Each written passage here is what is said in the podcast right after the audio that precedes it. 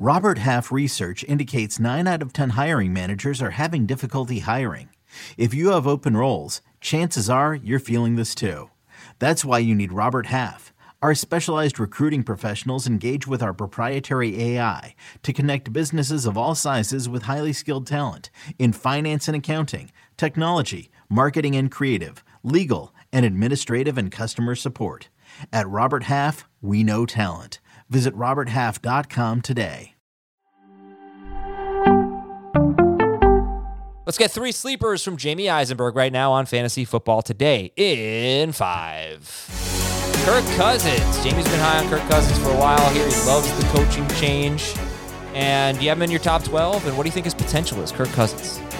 I think his potential is top 10. I don't know if he's a top five quarterback, but I do think, you know, based on what we see about the position and waiting for guys and the upside of what they have, you know, we talk about this all the time how good the receiving corps can be and can the quarterback follow suit. And, you know, when you talk about Justin Jefferson being one of the top three receivers, maybe the number one receiver, uh, that's a good place to start for Cousins and Thielen and KJ Osborn and Irv Smith and the rest of the guys there. Obviously, if Thielen stays healthy uh, with what Dalvin Cooks do out of the backfield, you know, I, I think we're going to see uh, a more aggressive approach. We've talked a lot about, you know, in terms of where they are in, in, in, pass attempts per game and how that's kind of fluctuated the last couple of seasons. And they're coming off a year where they threw the ball a little bit more than I think people realize. Uh, but Kevin O'Connell, I think, will be more aggressive in terms of how they throw the ball, maybe more in the red zone, certainly more on first downs, obvious rushing situations. I don't think we'll see them run the ball as much. It's not a knock on Dalvin Cook. I think it's just more of a belief in what they have as a passing system. O'Connell was with Kirk Cousins in Washington as the quarterbacks coach there once upon a time. So these two are familiar with each other. I just think there's a lot more upside than downside with Cousins. I always like to wait on the position. He doesn't run, which is a knock on him, but I do think he can be a 4,500 yard passer, 40 touchdowns uh, can take a significant step forward as a fantasy option. He's always solid, but that would be a hell of a year 40 touchdowns. Kirk Cousins, QB 15 right now in ADP since May 1st on NFFC. Nyheim Hines, uh, you've been talking about this a lot, one, uh, a lot too. They said they're going to use him a lot more. What does that look like for Nyheim Hines, and what do you expect from him? I think he could be a 70 catch running back. You know, you just look at what this offense has and maybe what it doesn't have in the passing game. You know, we're, we're we're hearing positive reports about Parris Campbell. They like Alec Pierce. You know what Michael Pittman's going to be. There's a changing of the guard and tight end because Jack Doyle is no longer there. Uh, but I think more importantly, it's the quarterback. You know, when you have a guy like Matt Ryan who is not going to run and will use his running backs out of the backfield, uh, Jonathan Taylor still has the ability to be in the 40 catch range because of how much will be on the field. But I do think that we'll see, and I've talked to their coaching staff there, their co- offense coordinator, their running backs coach, uh, for a story I'm doing on Jonathan Taylor for our magazine you know, both spoke very highly of Nyheim Hines and just, you know, his ability as a pass catcher. We saw it two years ago, um, you know, in spurts with Philip Rivers. Uh, you know, I think we'll see it again with Matt Ryan. Carson Wentz doesn't necessarily do that to the same level as these two veteran guys.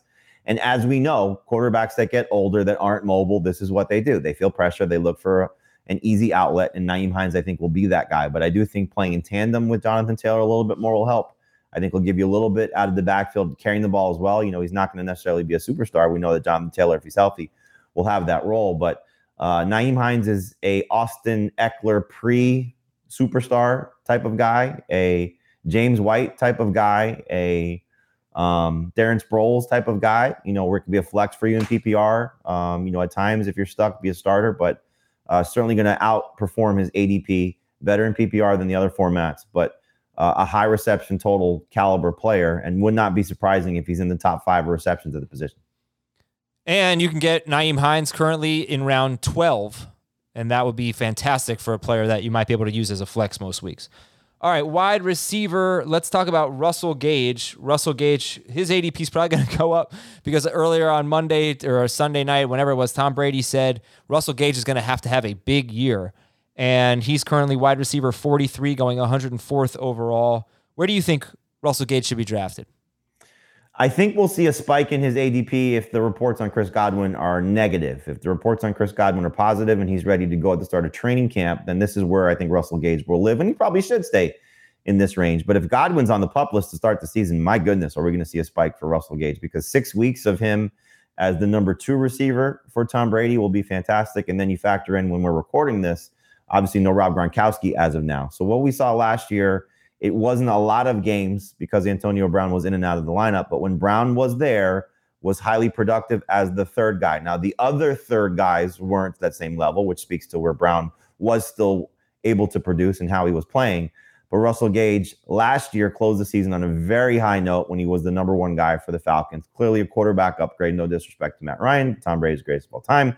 Uh, system uh, clearly better, and a lot of one-on-one opportunities. If not, nobody covering him because of all the attention that will go to the other players in Tampa Bay's offense. That's joke, but I think you know you see Russell Gage winning a lot of these battles. Uh, we know that Brady, when he uh, has talked highly about somebody, especially someone that he's personally recruited, uh, it was kind of a similar thing with Antonio Brown. We know that he recruited Russell Gage to come to Tampa Bay, so expect him to live in that five to seven target range. Expect him to have an opportunity to really be successful if there's no Godwin.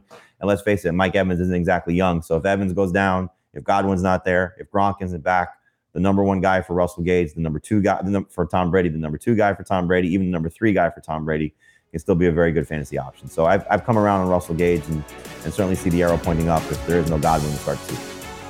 All right, that's Jamey Eisenberg. I'm Adam Aizer. These have been your sleepers. We'll give you breakouts tomorrow on Fantasy Football Today in 5.